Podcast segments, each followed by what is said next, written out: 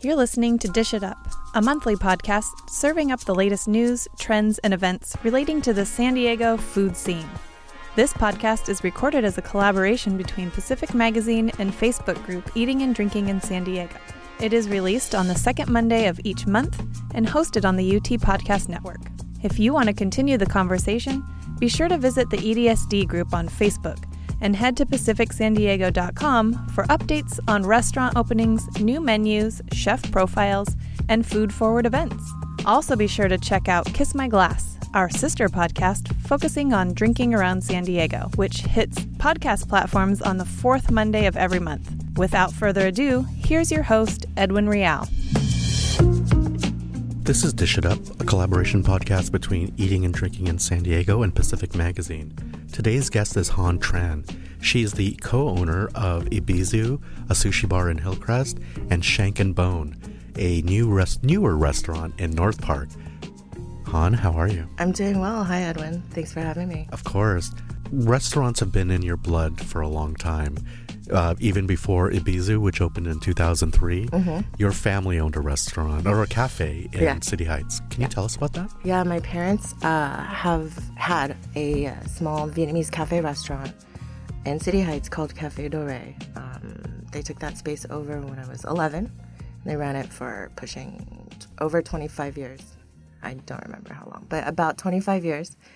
And um, I grew up there watching them build that and watching that become the Vietnamese community's, you know, go-to for really strong coffee and a really solid small menu. And that's pretty much where I cemented the the restaurant blood, and um, I've just kind of been keeping it going ever since, despite what I was planning. What were you planning? I don't know. Um, I went to school, went to UCSD, graduated, got my communications degree, and I don't know, somewhere in my early 20s, I just realized I wanted to get back into the restaurant business. And I just, by pure happenstance, you know, and, and serendipity, those opportunities came to us. So, but no, I didn't want to work in the restaurants growing up. I watched my parents like really get their asses kicked from, you know, just working every day. Morning, noon, and night. Mm-hmm. 365 days of the year. They took no vacations. And just watching that grind, I didn't want to do it. So I actually was like, nope, I'm going to go work for somebody and get a paycheck handed to me and go home and not think about work. And, you know, here I am, still doing it. Still doing it. doing it differently, but still doing it. Yeah. so often, what we see in San Diego and all over the country are immigrants coming to San Diego to whatever part they land in mm-hmm. and actually doing great things like starting small businesses, starting restaurants, mm-hmm. starting cafes, diners, whatever it is. They just jump right in. Seeing how your parents did that, how does that affect your work ethic? How does that affect your sense of community mm-hmm. and pride in what you're doing? Well, being in City Heights, that's where uh, the Vietnamese community kind of first took root. There in, in Linda Vista, I think, but City Heights is where I grew up, so that's my hood. Just watching, just the yeah, definitely. There's a pride in the work. There's a, a work ethic like no other. Giving, coming from you know a place of war and coming into a new country, and trying to build a new life. You know, there's really not an option of not working hard. You know, you really do. You have to learn a new language and you have to raise a family. And, you know, just watching that has really affected, I think, a lot of us, second generation actually, or would I be the 1.5 generation, watching our parents do that has definitely kept it really real, you know, for us. And, and it, for me, it just made sure I just didn't sit on my ass. And definitely they've been an inspiration. So it's my norm, I guess, watching my mother and my father just like grind every day. We didn't have a war in the Philippines where I'm from, Mm-hmm. but my parents also escaped the Philippines due to martial law. And so seeing them working and grinding, Mm. Yep. I've always been appreciative of the sacrifice because when you're in your 20s or early, you know, mid 20s, the age when my parents left the Philippines, Mm-hmm. you're not only giving up what you know, the language, you're giving, giving up seeing your family for potentially years. Yeah, for, you and indefinitely. Yeah. You know, like my parents were super young when they fled. They were early 20s. What was I doing in my early 20s? not was- fleeing a country. No, not with a kid, not fleeing a country, not starting a new life. I was, you know, finishing college and partying, Yeah. you know. So, And then what we, you know, so often immigrants get the, you know, the brunt of the issues that are at hand, whatever it may be, Yes. whenever they may be. It's always some immigrant group. Right. And yet here we are, you know, striving to do great things, trying to put our kids through college. Yeah. You know, and Yeah. what are we doing? Right. We're we are actually living the American dream. well, yeah, absolutely. Because it's, you know, the American dream is something that's like that beacon that keeps a lot of people who come here going. You know, they, I mean, sometimes it's, it's a different version of an American dream for everybody, but it's really just, you can make something out of your life if you work hard enough, right? Yeah. That's essentially the American dream, ideally. And yeah, and I've seen so many people in our in our Vietnamese American community here firsthand be able to do that. And you know how many kids are going are off to college because their parents, you know, tiger mom the hell out of them and force them to go to college. But um, yeah, it's pretty amazing to see the immigrant like tapestry Yeah. and how how strong that tapestry is and how how much it really is the fabric of s- small businesses in throughout the country you know And City Heights is a microcosm of that. Mm-hmm. You see Vietnamese, Laotians, you see Somalis, Ethiopians, Mexicans, you know, all in that community, all getting it. along. Yes. Mm-hmm. One of my favorite dining destinations in San Diego is actually City Heights because of that diversity. i 100% agree with that i still dine in city heights i grew up there i never actually i'm still in the same zip code i still live there but yeah just going down the stretch of university like just if you took us if you started from the 805 and headed east you know you'll start to see like if you just look at the business signs you know and seeing how how many languages and just how colorful it is you know literally and ethnically colorful like it's fascinating take it all the way to 54th you know and you'll see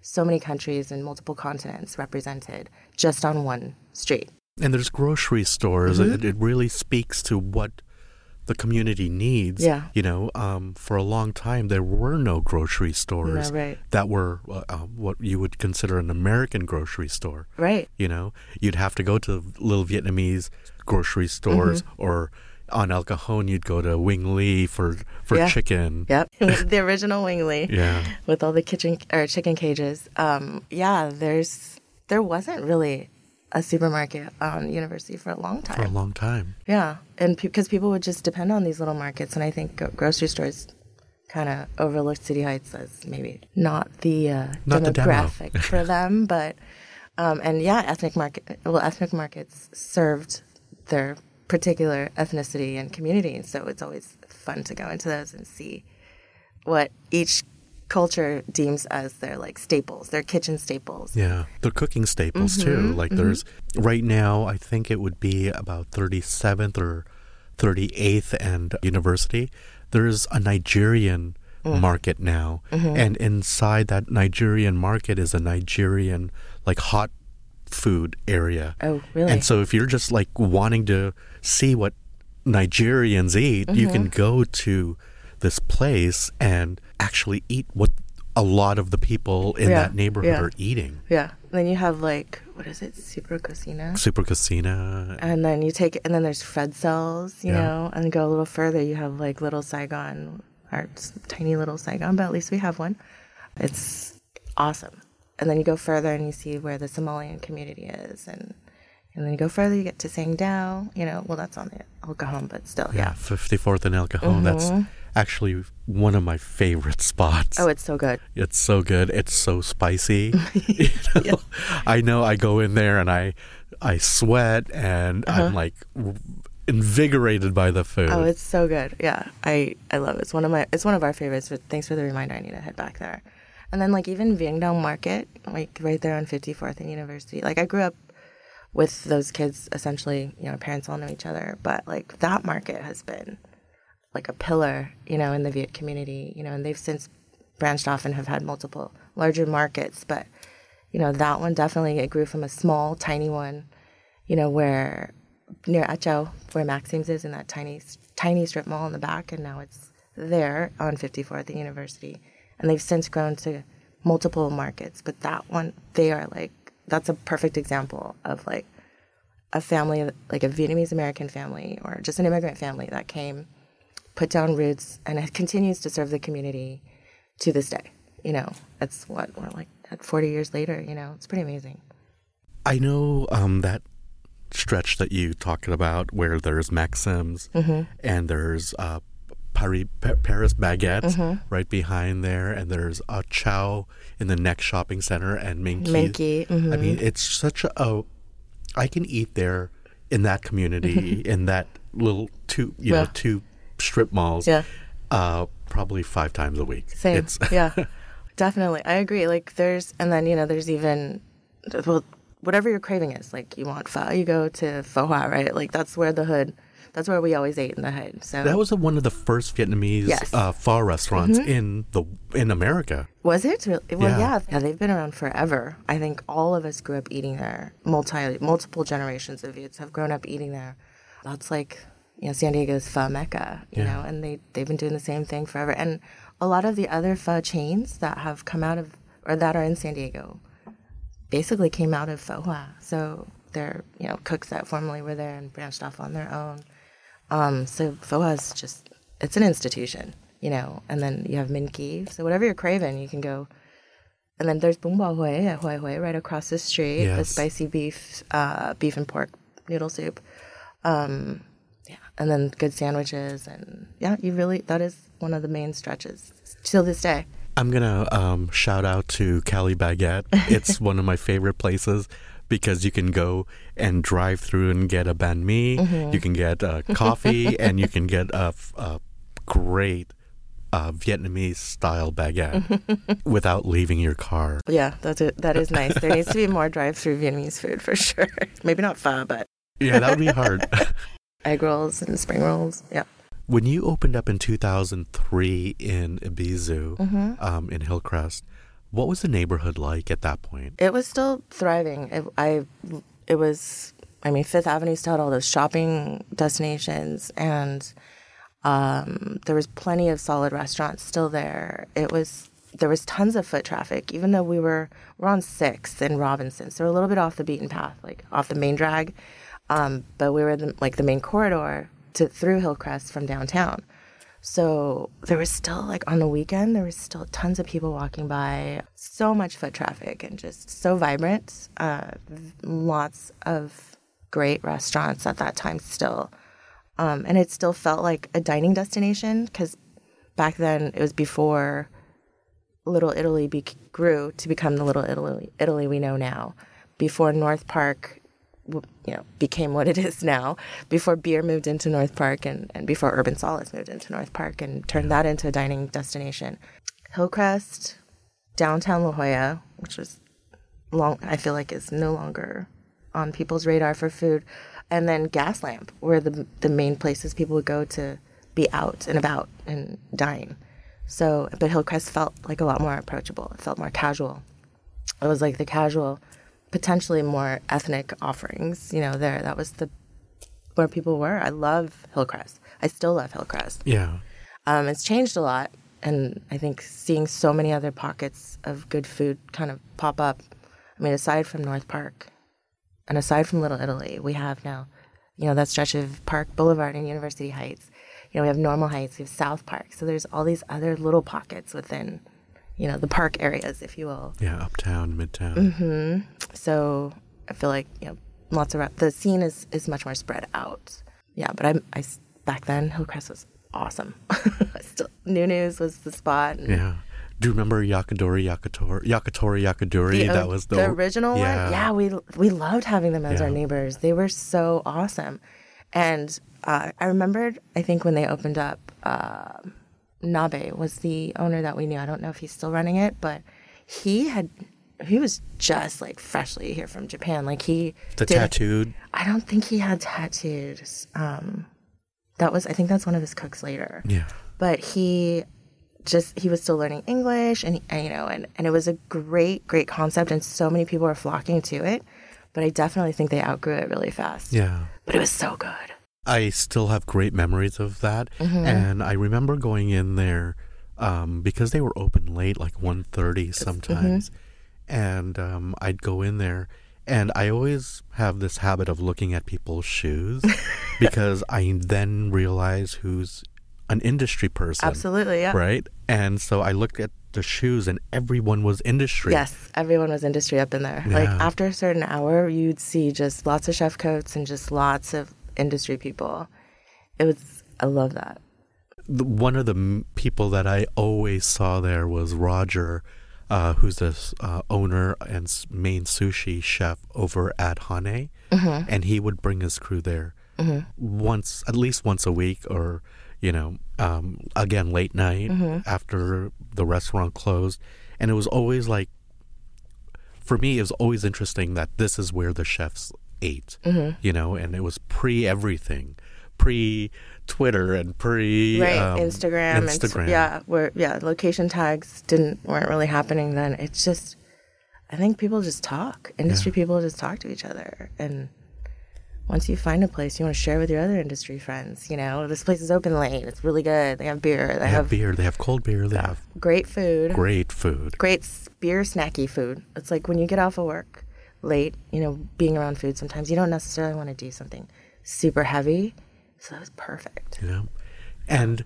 one of the things that I appreciate about Ibizu um, is, you know, a lot of traditional sushi chefs, especially back in Japan, and it's only changing now, is that they didn't want women touching the fish. right you know, Yeah. and so that you don't see many um, sushi chefs that are women in Japan. But you're between you and Psycho Sushi, psycho has some yeah um, you have a you know you've given a lot of women opportunities to be great sushi chefs. Can you speak about that?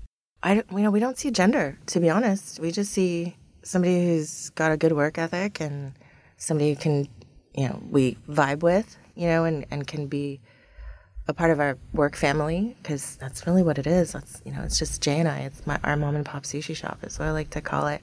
So basically, when we hire somebody, you know we literally are constantly working alongside these people. So it really isn't about, you know, male or female. It's just about are they going to be great to work with? Are they good people? Do they have a good work ethic? You know, um, that's really all it is. And and yeah, the fact that they're women is even more badass. You know, yeah. So that's pretty much all we saw when we hire who we hire. And a sushi chef is a different kind of cook. Mm-hmm. They're actually in front of the person that are serving, so they have to have a great personality. Yes. They have to, you know, somewhat entertain and read a customer. They're a waiter and a cook at the same time. Absolutely, yeah. You wear many hats as a sushi chef. You know, you front of house and back of house, literally at the same time. So Yeah. personality is key. Being able to have a rapport, you know, and so that's pretty much what we look for. Yeah. And in 2017, Yes. you opened up Shank and Bone. 2018. Was it 18? Yeah, we took over the space in 2017, and we it took us a few months to really get it visually and like physically where we wanted it to be, and we opened February of 2018. So we're almost at the one and a half year mark, which is crazy. Congratulations. Thank you. It's that year went crazy fast. Yeah. in preparing for this interview and this podcast, I went back and read a little bit about Vietnamese, um, the history of Vietnamese food in in um, America, and what it said was that um, in the 70s, after you know the war, a lot of Vietnamese came over to America. So the Vietnamese food that's being eaten here and served here for the majority, for the most part, is speaking to a Vietnam of nostalgia and a Vietnam that does not exist anymore. Can you can you give us your uh, take on that? Yeah, I definitely um, can see that because the first Vietnamese communities or the first Vietnamese immigrants that came here are essentially South Vietnamese. We were fleeing the war because you know the North, the North won, if you will, and then so the South were the ones that fled. The and the South were the ones that were more, if not necessarily physically North and South, but also like basically those of us that fled the war were not the ones that had a problem with colonialism. It was the communism that had a problem with the French col- French colonialism. And Vietnam was a French colony for a long time before the war, and that kind of was the base of what motivated the war. The French influence in the food was very much embraced by those immigrants that came here because that's our nostalgia or that's our our family's nostalgia if you will um, so the food that you find in America are that the food of the South Vietnamese immigrants. So it is definitely going to embrace the French influence and the baguettes and even the names of foods and Yeah. and you know even The the, pâtés the pate yes yeah. all the cold you know we call it jambon you know and Yeah. um, the the sliced meats and the the stews the even our savory crepe you know is definitely influenced by the French crepe if Right. so And espresso, I mean, uh, oh yeah our coffee our- your coffee is as, as good as the French Yeah, um, it's- coffees. it's you know it's strong and it's good and you know, it's a lot of our food uh, that well I guess if what America's become familiar with as far as Vietnamese food is the South Vietnamese diaspora's food essentially. And you guys came here because of um, the major uh, landing point was uh, Camp Camp Pendleton. Pendleton. And so between San Diego and parts of Orange County, a lot of Vietnamese settled in this area. Yes, so yeah, it's our, prox- proximity to Camp Pendleton when the war ended and the mass exodus of Viets that came on ships and on boats that came with the Americans on those aircraft carriers.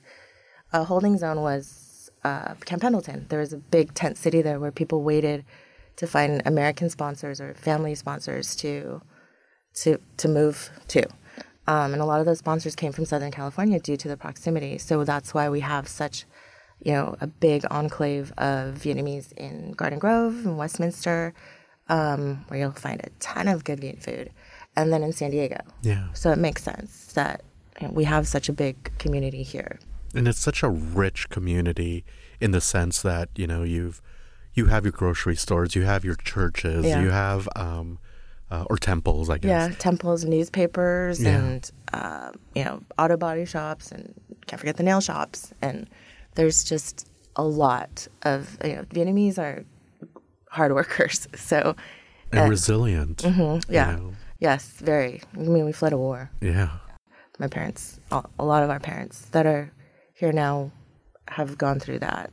Are you a second generation? I think I would be considered a 1.5 generation. I, you know, we were boat people, so I was on that boat with my parents. I was a toddler, and so we spent time at refugee camps before, uh, you know, we got clearance to come here. So by the time I got here, I was three.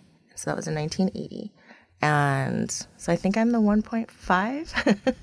I think it goes, you know, um, uh, people don't appreciate that aspect of immigration. Like a lot of us fled wars. A lot of like personally, I uh, came to um, f- first landed in Canada when I was two years old because my parents fled martial law, and so often, you know, what we hear are put up a, f- a wall, put up all this, but Right. you know what you don't understand, what a lot of people don't understand, is the hardships and the sacrifice that immigrants make to, to to come here to live an American lifestyle and uh, chase the American dream.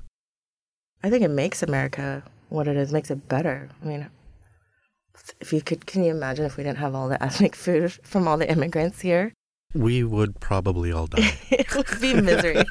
there, yeah, no. I think I think uh, immigrants have a lot to contribute, and every every immigrant group has, you know, a story to tell. I mean, just even as a group, as individuals within the group, everyone's got a pretty crazy story. All these harrowing stories of like like people who went through what my family went through, boat people, the different waves of boat people, and you know, to be honest, that's what I wanted to tell that story in a subtle or not so subtle way with the design at Shank and Bone. yeah. So, I mean, besides the motorcycles, you know, obviously the scooters. I mean, um, They're that's everywhere They're in- everywhere in yeah, Vietnam. You yeah. know, the cone hats. You know, you literally will see people. Well, maybe not so more because helmet laws, but you would see people in cone hats and uh, riding scooters. And the images on the wall, like you won't find any element of the current government there other than so Saigon then and now is essentially the inspiration for the design because I had just come back from from Vietnam when we got word that we were getting that space, so it was fresh. Um, and so just seeing the juxtaposition of old and new, and just how how modern Saigon has become, or Ho Chi Minh City, if you will. But we we mostly still call it Saigon. But seeing that next to you know street food vendors, you know, and, and a super modern building right behind that street vendor, you know, hawking her her her baskets of food just made on site, and then right behind her you'll see like this beautiful modern building with you know young uh, professionals all over it, and so we wanted. I kind of wanted to capture that energy somehow with the design there, um, have it modern but not be too sleek, and have it still vibrant and like kind of energetic, and because Saigon is so frenetic.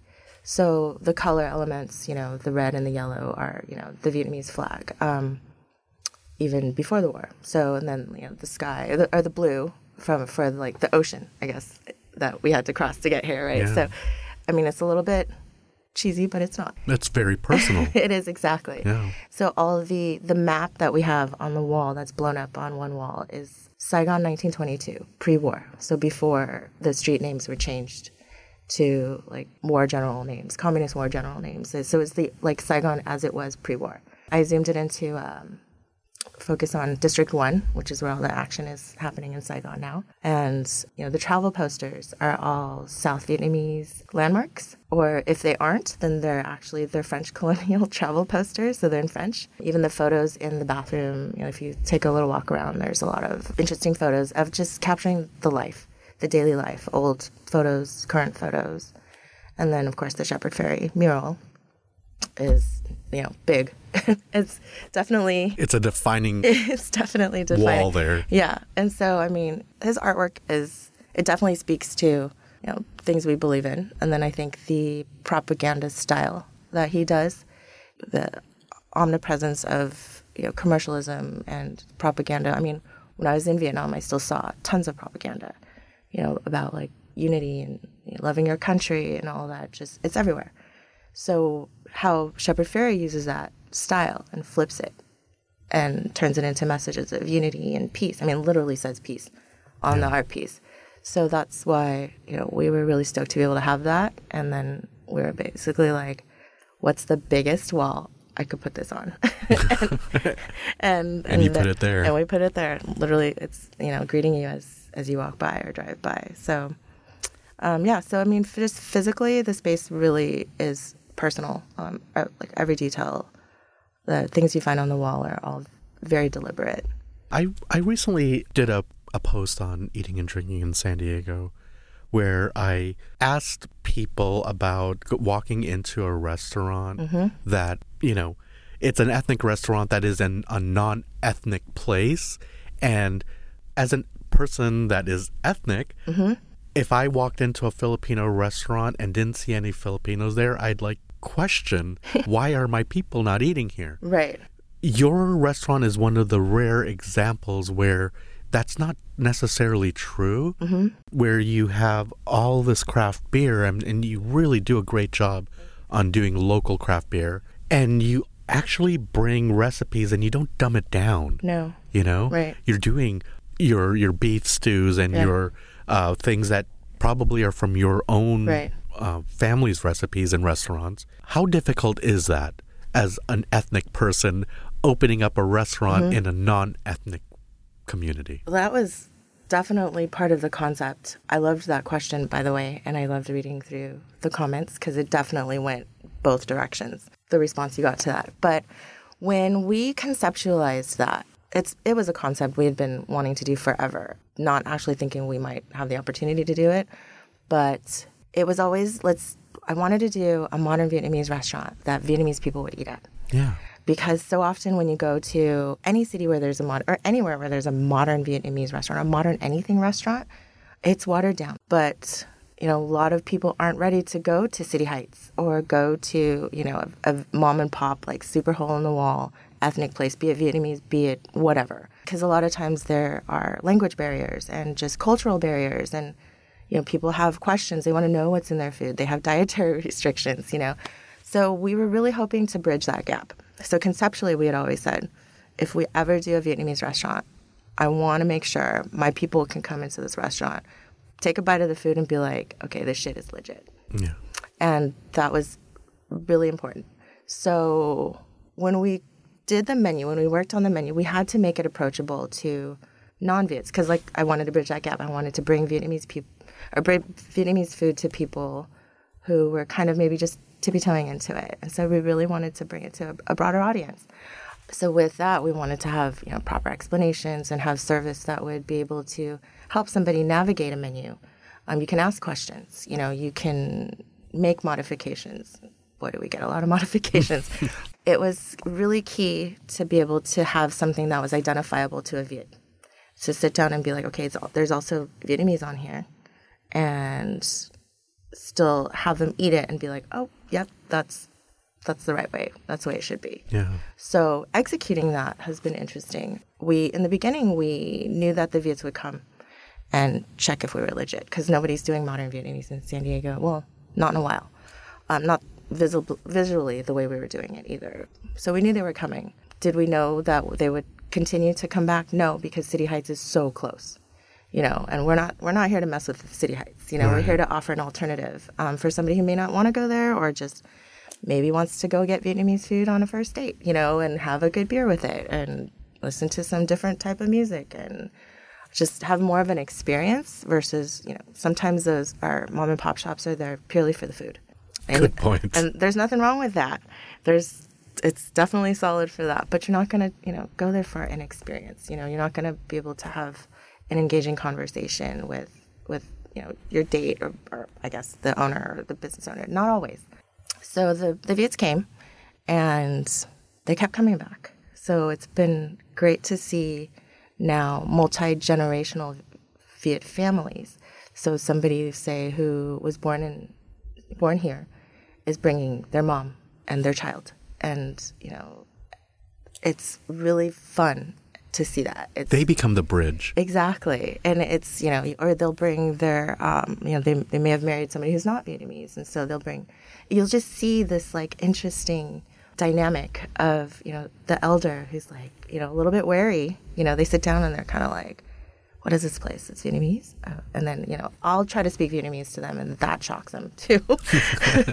So they're like oh okay so somebody here is vietnamese. The menu has vietnamese on it you yeah. know? And then they eat the food and they're like oh okay this this is vietnamese and it's awesome. Like if you go there on a sunday or saturday you'll find like big groups of asians. And uh, during the week, we're more of like the neighborhood spot. Yeah, we get the locals, the industry people, um, which has been great. Uh, getting to know all the people that live and work in the area has been awesome. But on the weekends, you'll find it to be more of a destination for for Viets to come to. Because during the week, they can go to City Heights or they can go to their their favorite usual spot, you know. Yeah. But they come to us to kind of experience something a little a special occasion, a little right? different. Yeah. yeah. So that has been extremely rewarding to see that, you know, that feedback. And so I think depending on the day, you know, to answer that, going back to that that question you pose, depending on the day, when you go into Shank and Bone, which is a you know in a non technically not a non a non ethnic neighborhood, you will find you know lots of ethnic or Vietnamese, Asians, just all kinds of Asians eating in there. You know, when I posted that question, I thought of my friends mm-hmm. who do run restaurants mm-hmm. that are in non traditional places. And I thought how they would react to it. And I didn't want to offend anybody, but I thought it had to be a question that had to be posed, you know? I agree, yeah. As, as you read through that, that thread, the comments, uh, what you do see is this divide. You know, yes. non-ethnic people, they're like, we don't see color. Right. Where ethnic people, they're like, we, we see, see, color, color. right? Because yeah. I mean, for us, like we, you can go down to to City Heights or mm-hmm. Linda Vista and surround yourself with Vietnamese people in a Vietnamese restaurant. Yes. And you'll you might not see a single white person. Exactly. Yes. Right? For me, I go down to National City and some parts of Mira, Mira Mesa mm-hmm. and it's 90% Filipino. So we do go to these places. Yes. You know, so I, I thought that was an interesting Oh yeah. break from, Right. you know, of seeing like the comments. Well, the I mean, you see it on Yelp too. I mean, that's a four-letter word around here, but but you see it on Yelp too. Like when people are like, only white people were in this restaurant. Like that's such a shitty thing to judge a restaurant by. But people do that. I'm saying like an Asian person going into an Asian restaurant and then like commenting, I only saw white people here. Like that's not cool.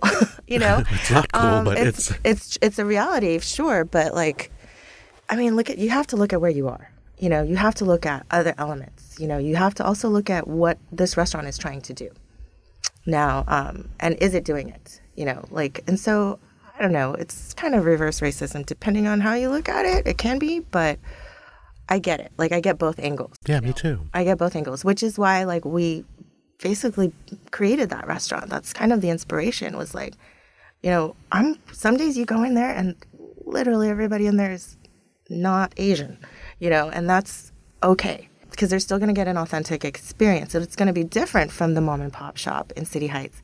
But maybe they're not ready to go there. Maybe they want a little more out of their experience, you know? Or maybe they need to know what's in their food before they eat it. You know, those of us who grow up, you know, Vietnamese, we go into a Vietnamese restaurant and we already know what's in there. You know, like you're going to go into a Filipino restaurant and you already know what, what's in there. And, and half the time, you don't care. You just trust it. You're like, I don't know what it is, maybe exactly, but it's but good. it's good.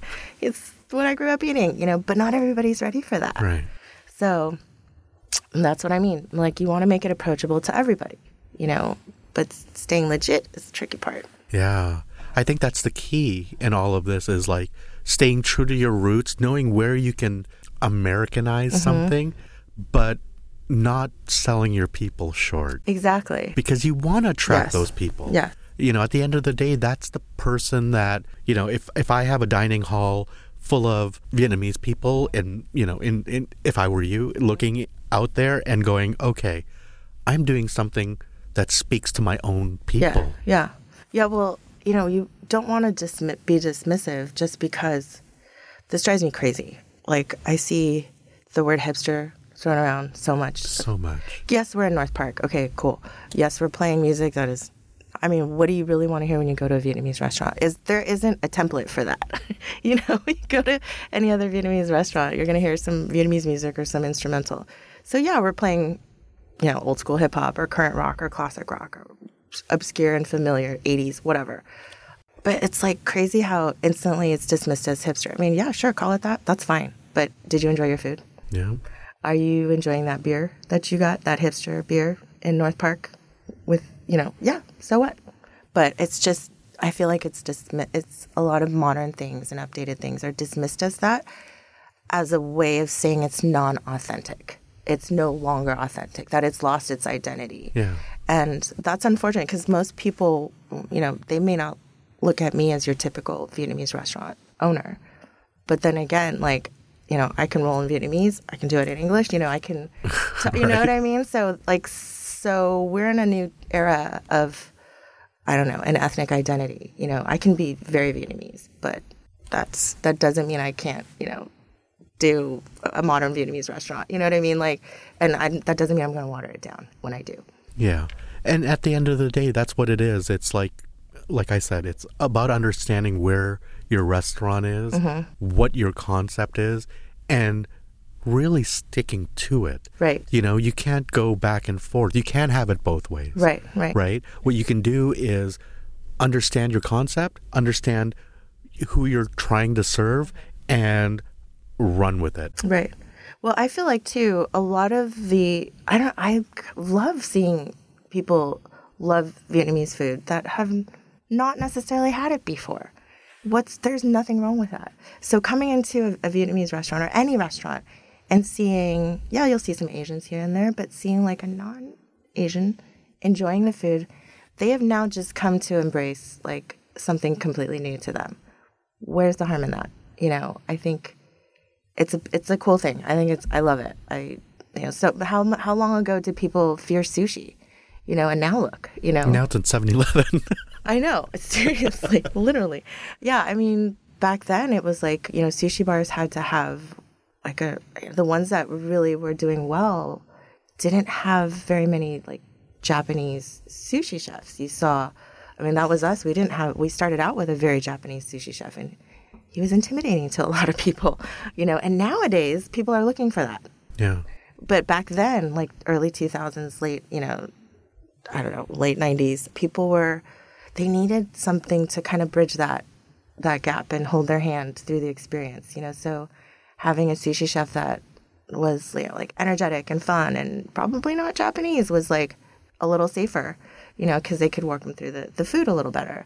And having nowadays, it's just that, that it's flipped, you know, Yeah. people are looking for very, very Japanese places because now everyone's a connoisseur. Everyone is, A critic. Oh God, everyone's a critic, you know, so I mean, it, but it takes that for people to come to love something and for it to become a new norm. Yeah. Well, I think what you did here at uh, Shank and Bone is what a lot of Filipino restaurants um, have not been successful in doing, is creating a space where it's traditional in flavor and in dishes, but yet acceptable to a mainstream non-ethnic population. That's a difficult task. I, I can see, I think too, I don't know, I'm kind of just if speculating if I may. Like every ethnicity, ethnic, every ethnic food that has become very mainstream or is growing to become mainstream has one dish that is like the the dish. Yeah. Like Japanese food has sushi. Yeah. Now we have ramen.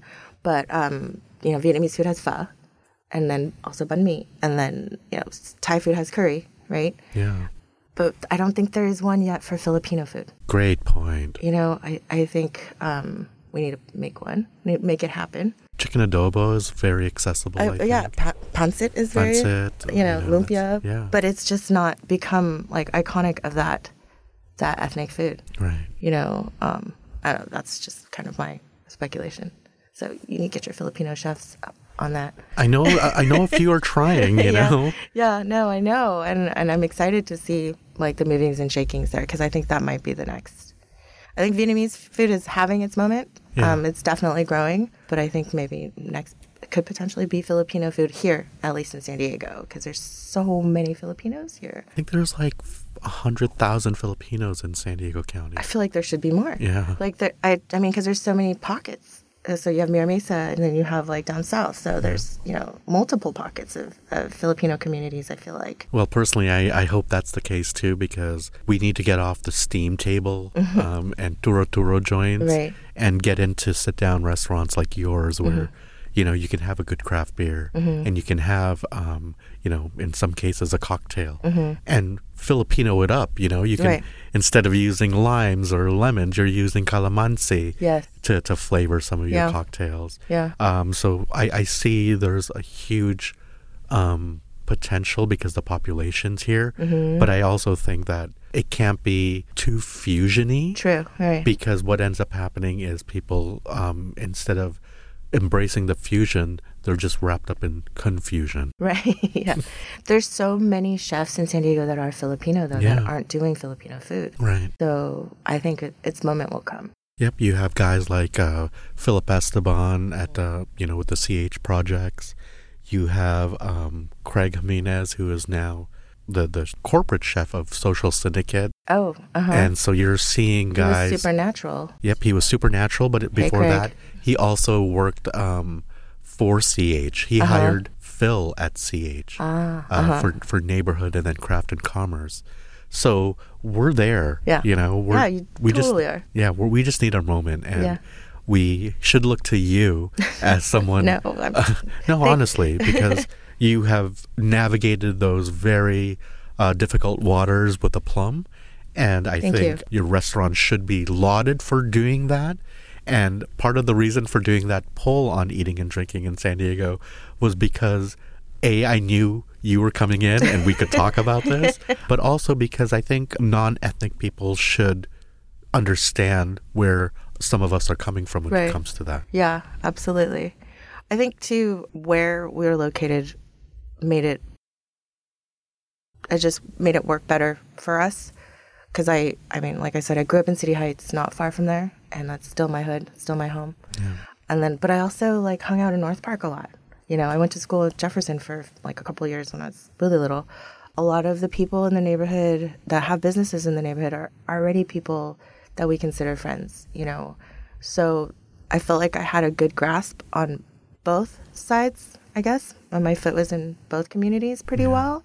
So I think it's definitely challenging. It still is. And it never will cease being challenging. But I think having that grip on North Park or that grasp of North Park and knowing what we were coming into while also knowing my roots definitely worked so far. So the answer to that question that I posed on eating and drinking is go to Shank and Bone, understand yes, how they're doing this because they're navigating the waters well. And um, honestly, you're, you're doing a great job. Thank you, Edwin. I really appreciate you coming in. Thank you. Can you tell us the addresses of both your restaurants and how we can follow you on social media, please? Yes. Um, so Shank and Bone is located at 2930 University Avenue. We are right in front of the North Park sign. Um, we are Shank and Bone on Instagram. Um, you find us on Facebook as well. Ebisu Sushi and Bar is located on 6th Avenue in Hillcrest, and that's 3765 6th Avenue. And we are also on Instagram and Facebook. And I, I wanted to give that a plug because, again, you're doing a great job staying in Hillcrest because we know how difficult that neighborhood is. Oh, yeah. Especially in 2019. Yes. Um, hopefully, you're there uh, to see the resurrection of Hillcrest when it comes up about. I hope it happens. And uh, it, you deserve every accolade that comes to you. And thank, thank you so much for coming in. Thank you, Edwin. Thanks for having me. It's been fun. You've been listening to Dish It Up, a monthly collaboration between Pacific Magazine and the Facebook group Eating and Drinking in San Diego, and is hosted on the UT Podcast Network. A special thanks to our sound editor, John Kelly, for making sure you can hear us loud and clear. I'm Leslie Hackett, editor in chief of Pacific Magazine, and I'm here to wrap things up with a few food and drink events coming to San Diego. Head to the fair for a fun day of carnival rides and internationally recognized beer during the San Diego International Beer Festival. From June 14th through 16th, sip samples from nearly 200 breweries while also enjoying some beer education demonstrations. For more information about the Del Mar Fairgrounds event, go to san diego beer festival.com. On June 15th, head downtown and break bread with some of San Diego's most visionary artists during a rooftop fine dining experience at Idea One. An artist at the table, Cena Sensorial, is designed to engage all five senses throughout the night. Find details at vanguardculture.com. Several walkabout dining experiences are taking place in June, including the June 17th Taste of Gaslamp, June 19th Taste of Vista, June 19th Taste of Little Italy, and the June 30th Taste of Adams Avenue. Explore the varied food and drink offerings of these neighborhoods while getting some steps in, too. Finally, get your fill of chili as the famous annual OB Street Fair and Chili Cook Off returns to San Diego. Stroll down Newport Avenue for other treasures being offered, too. Head to oceanbeachsandiego.com for more info. This is just the first serving of great food and drink events. More can be found at pacificsandiego.com. Be sure to follow Pacific on Facebook, Twitter, and Instagram with the handle at PacificSD for more cool events to keep you busy all year long. Cheers!